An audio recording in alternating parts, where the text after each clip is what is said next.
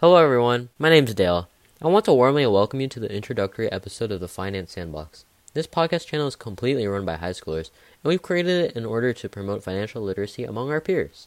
We believe that current education is lacking in the fact that, well, we aren't being prepared for the real world, as a majority of adults aren't financially literate. Our overarching purpose is to help our viewers be prepared for the real world.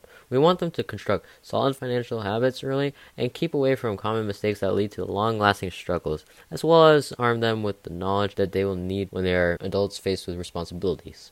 In our upcoming episodes, ranging from about, let's say, 5 to 10 minutes long, we will be going over and learning various basic financial skills you will need for the future, such as budgeting, and understanding of taxes, financial literacy, financial planning, and investing. Thank you for tuning in, and we hope you stay around for our upcoming episodes.